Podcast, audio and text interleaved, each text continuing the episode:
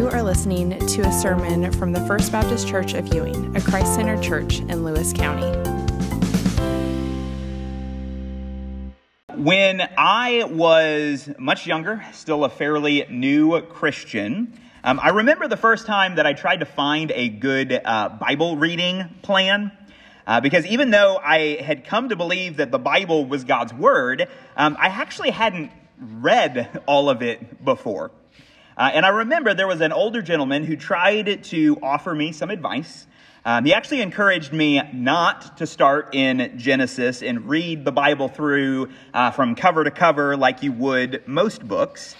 Uh, and he made a, a funny comment that kind of stuck with me, and I've heard echoed by others. Uh, but he said that some of those early books in the Old Testament, like the book of Leviticus, uh, he said that that's where Bible reading plans go to die. Now, I'm not sure that I would uh, completely agree with that statement anymore, uh, but I do understand what he was getting at. There are certain parts of the Bible that at times they, they seem to fall into one extreme or the other. Uh, they can either be uh, monotonous, dry, tedious at times, or they can actually be uh, you know, some of the most joy filled, encouraging, and thought provoking passages uh, that you become eternally grateful for. And I think the difference between the two uh, actually depends largely on how you approach the text. Uh, I have to confess uh, that I didn't take the advice that I was given. And so I did start out in Genesis, but without really having any kind of a framework uh, to understand what I was reading. Um, so, you know, there were a lot of really weird and bizarre stories that, that I encountered, and uh, that kind of kept me going at least for a little while. Uh, then I got to Exodus and the life of Moses, and that was fine.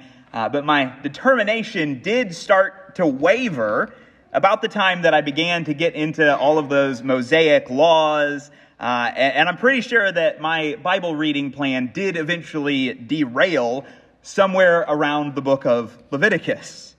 But, but I say that not because I don't think that there's any value in reading those books. I mean, there's actually a great wealth of wisdom to discover in books like Leviticus. Um, and I'm actually not even saying that new believers shouldn't, uh, you know, I'm not saying that they should wait until they're more mature in their faith to start reading the Old Testament because uh, there's great value in those passages, even for new believers. Uh, but what I am saying is that I personally lacked any kind of a, a framework to understand the meaning and the purpose of those passages. And that's why it was such a struggle for me to read. Because there is a key that you need when it comes to unlocking a proper understanding of the Bible. Um, if you haven't figured that out yet, the key to understanding really all of Scripture, but especially uh, the Old Testament, is Jesus. If you don't first understand Jesus, it makes it a lot more difficult to understand anything else. I'm sad to have to admit this, but it wasn't until I was actually in college when I was studying to be a pastor that I finally began to grasp and appreciate the whole counsel of God. And it was only then that I was able to stick with a Bible reading plan and work my way all through God's Word. It was then that I finally saw how Jesus was like a second Adam. You know, through the, the actions of the first Adam, we all fall, we all fell into sin. Uh, but then through the work of Jesus, who is a new and better Adam, through him we can finally be saved from sin. I saw Jesus is like a new and better Moses. Just as Moses led his people out of slavery and bondage and into a promised land, so too can Jesus lead us out of darkness and, and the slavery of sin so that we might enter into a heavenly promised land to be able to spend eternity with him. I even saw the sacrificial laws of Leviticus through new eyes as well. I mean, Jesus is like our high priest who is able to stand in the presence of God and make atonement for our sins. And Jesus is our spotless sacrifice, whose blood was poured out on the altar so that we could be redeemed. And when you understand all of those ways that the Old Testament points ahead to Christ, uh, it makes it almost impossible for books like Leviticus to, to be dry or boring anymore. And, and I know that I, I've taken up a bit of our time this morning talking about my failed Bible reading plans and some difficult to understand passages uh, in the Old Testament. But I say that because in our text this morning, uh, Peter is going to make a very similar argument uh, to what I'm trying to make now. That Jesus is the key to unlocking and understanding everything in God's Word. Without Him, nothing else is going to make much sense. But through Him, suddenly everything will come into focus.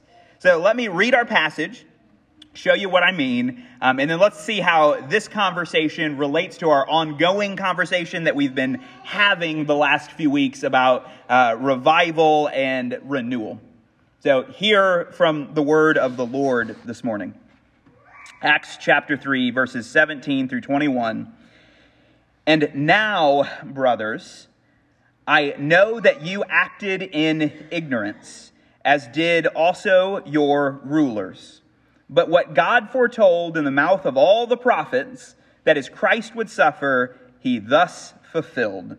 Repent, therefore, and turn back, that your sins may be blotted out, and that times of refreshing may come from the presence of the Lord, and that he may send the Christ appointed for you, Jesus, whom heaven must receive until the time for restoring all things about which God spoke by the mouth of his holy prophets long ago.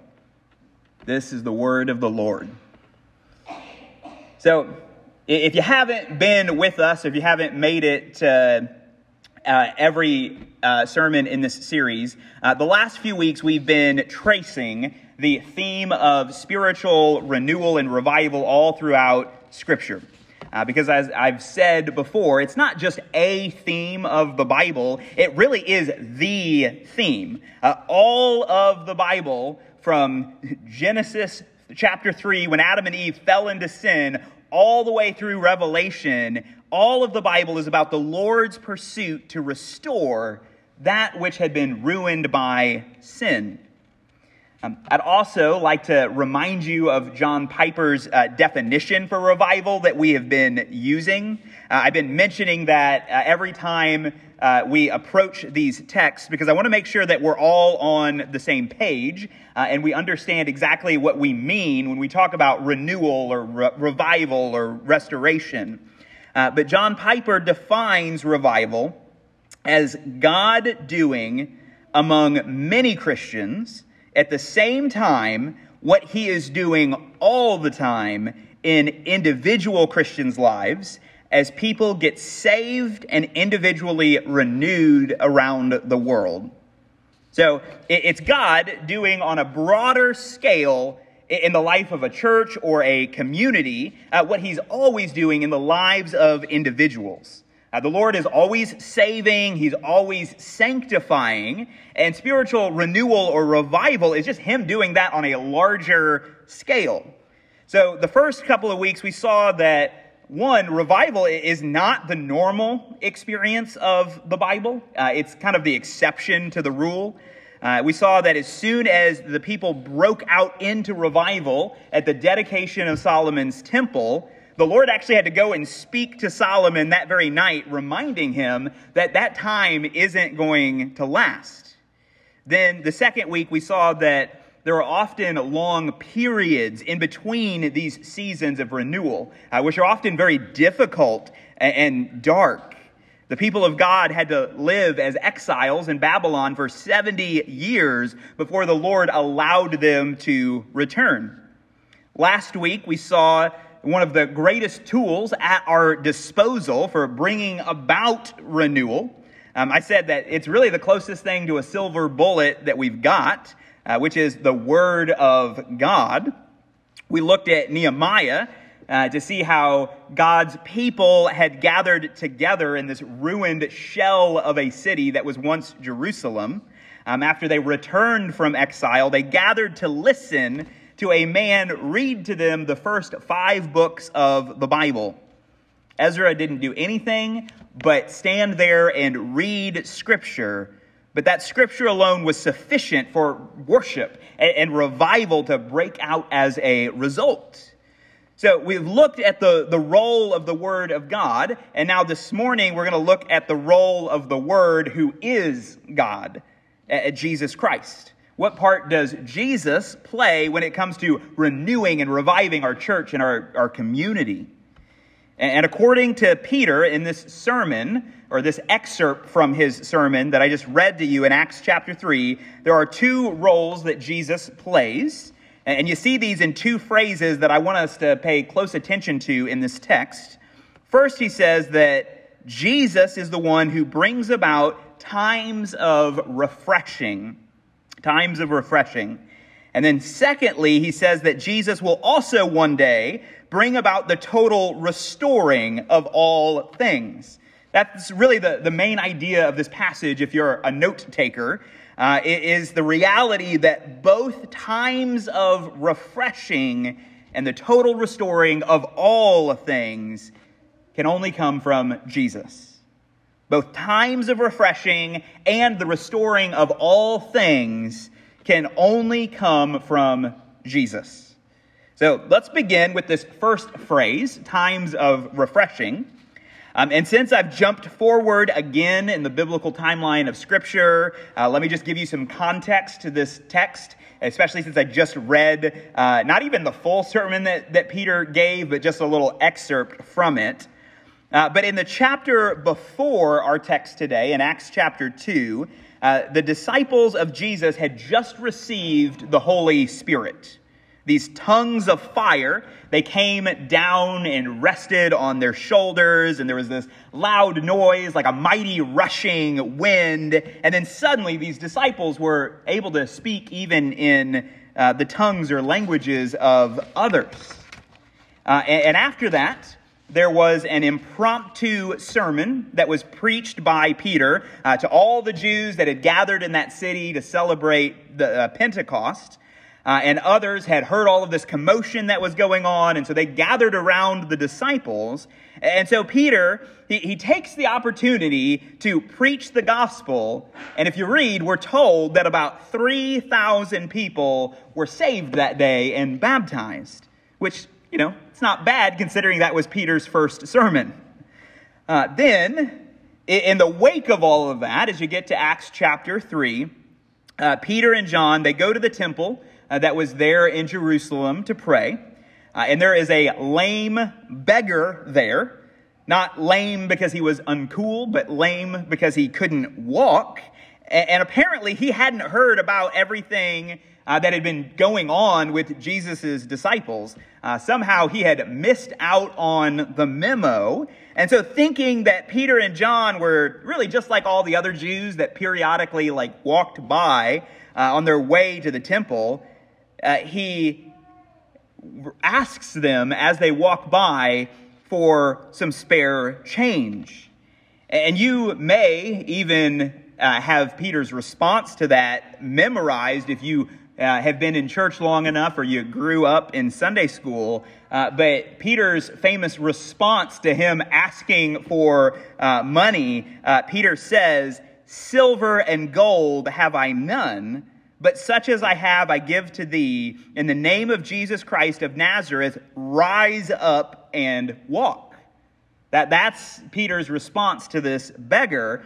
And as you continue reading that story, you see that this man didn't just get up and walk. That would have been a, a, miracle in and of itself, but we're actually told that he stood up and he started leaping through the temple. I mean, he is hopping around and he is dancing. And so, just like the large crowd that gathered around Peter when he and the other disciples started speaking in tongues, so too, now there's this other large crowd that is gathering in the wake of this second miracle. And since the first time that Peter preached, about 3,000 were saved and baptized, uh, Peter decides that maybe this is a, another good opportunity for a second impromptu sermon. So Peter lets the crowd know that it wasn't through his own power or piety that he was able to make this man walk again. He says that the power came from none other than the very author of life, from the very man that these Jews had just handed over to Pontius Pilate, Jesus. Jesus, his spirit, his, spirit now dwelled inside these disciples, and that's what allowed this man to walk once more. And Peter says that none of this should have really come as a surprise to these Jews because all of it was foretold long ago by the prophets. They were laying out, you know, all kinds of clues foreshadowing the Messiah. There were enough breadcrumbs that had been dropped along the trail that anyone who was paying attention to their Bibles, they should have been able to figure this out. But those clues were missed by those in this crowd. So, acting in ignorance, uh, Peter says that they, along with all of the other uh, rulers in Jerusalem, they had Jesus put to death. And you might think that that's where this story should end, is with Peter's uh, accusation against them and, and chiding them because they put the Messiah to death. But that's actually not the case. Peter says that in spite of that reality, that they crucified their long awaited Messiah, Peter says that there can still be hope. Verse 19, Peter says that they can still repent and turn back, that your sins may be blotted out, that times of refreshing may come from the presence of the Lord. And I just want us to stop and think about this for a moment. Because many in that crowd that, that Peter was speaking to were, were likely to have literally been a part of the crowd that had just watched Jesus die on the cross not that long before. Many of them were probably some of the same ones who had been jeering at Jesus and crying out to him to have him crucified. And yet, Peter says that even those individuals can have times of refreshing that can still come their way from the presence of the Lord. That's the only time that phrase is used in the Bible, uh, but it's just referring to the reviving or the refreshing of your soul when it is brought back to life after you submit your life to Christ. And if even the crowds who Jesus uh, who had Jesus crucified, even if those crowds can be offered such hope, well, then, how much hope can be offered to you and I as well? We're given a hope here that our sins can be blotted out. That word to blot out, uh, it's actually the same Greek word that John will use later uh, in the book of Revelation when he talks about Jesus wiping away every tear. That's the same word. Just as Jesus can wipe away the teardrops flowing down your cheeks in the new heavens and the new earth, so too can he wipe away and blot out the sin from your heart. But only, as Peter says, if you repent and turn back. This is where any true season of spiritual renewal or revival must begin uh, you can't simply claim to love God. I mean, there are many who say that they love the Lord, yet they will spend eternity separated from Him. You must also repent. I mean, that's actually the greatest way that you can prove your love for the Lord by acknowledging that you have sinned against Him and by admitting and, uh, crying out to him and understanding how you have offended such a holy God. But then you must also follow up that repentance by turning away from your sin. Because it's not repentance if you just keep on sinning. If you just say that you have repented and keep on sinning, then you haven't really done anything. In fact, you're just sinning all the more boldly. So, if we want to experience a time of refreshing and we want that to flow through our church, this is where it begins. If you're not a Christian, then it starts with you personally repenting of your sin to the Lord so that through Christ your sins may be blotted out. And if you already are a follower of Christ, then it involves you continuing to repent your sins to the Lord and to your brothers and sisters in Christ so that your faith might grow and be strengthened. So that's the first phrase that I wanted us to focus on. But let's also look at a second. Um, I want to draw your attention to verse 21. In his sermon, Peter then goes on to say that heaven must receive Christ. Uh, in, in other words, Jesus will go to heaven and he will sit at the right hand of the Father until the time for restoring all things about which God spoke by the mouth of his holy prophets long ago. So, there can be times of refreshing through Christ uh, if you submit your life to Him, uh, but the total and complete restoring of all things will not come until the end of the age at Christ's return. And there are a lot of uh, conflicting ideas that Christians have when it comes uh, to how this will happen and to the fate of our world. Um, many that I, I've known, uh, they, they just see everything on earth really is, is, merely temporary. You know, it's almost like we're on a sinking ship. Uh, the earth is kind of like the Titanic that is struck an iceberg. Uh, and so the Christian life is, is really nothing more than just trying to get into a lifeboat. Uh, we are trying to get off of this sinking planet as fast as humanly possible so that we might find the safer shores of heaven. You know, that's how many Christians see our world and the Christian life. But let me suggest a different way of seeing things. Because notice the flow of this passage. Um, after Jesus' death, his burial, and resurrection, we're told that he will then be received by heaven but that's only a temporary receival. Jesus is just in heaven waiting until the time when he can come back to earth. And he's coming back to earth so that it, he might restore all things, just as the prophets foretold.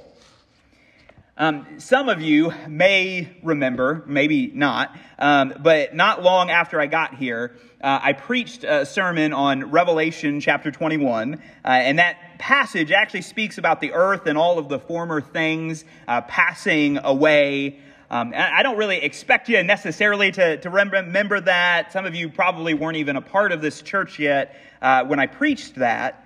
Uh, but I spoke about two words uh, that are in the Greek language that both are translated into English as new. There's neos and there's kainos. Uh, neos means something that is new in regards to time. Uh, like, you know, speaking of a, a, newborn baby, for example, it means that something hasn't been around for very long. Uh, but kainos, on the other hand, it, it means something that is new in regards to quality you know, it's kind of like seeing a vintage car being restored to its original condition.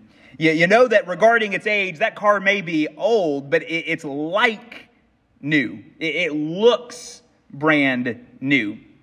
And in that passage, in Revelation chapter 21, the word that John uses to describe this new creation, it's actually the latter, not the former. John didn't say that this earth is going to be replaced by a completely new earth. Rather, he was saying that this earth is going to be restored so that it can become like new once again. Uh, there's a, an old uh, country song or a gospel song. I think I've heard the Gaithers sing this before. You may be familiar with it. Uh, but there's a line in the song that says, uh, This world is not my home. I'm just passing through. Um, and, and, in a sense, that, that is true. Uh, we will only live on this earth for a finite number of days until we pass on into eternity. Uh, but if it's true that earth is not our home, that we're just passing through, well, so too is it also true that heaven is actually not our home, that we are just going to be passing through there as well. Because our ultimate home, that place where we are going to spend all eternity, is actually back here on a restored earth that has been fully and ultimately healed from all sin and all brokenness and disease. Now, often in the New Testament, uh, the imagery of fire is used to speak of the last days.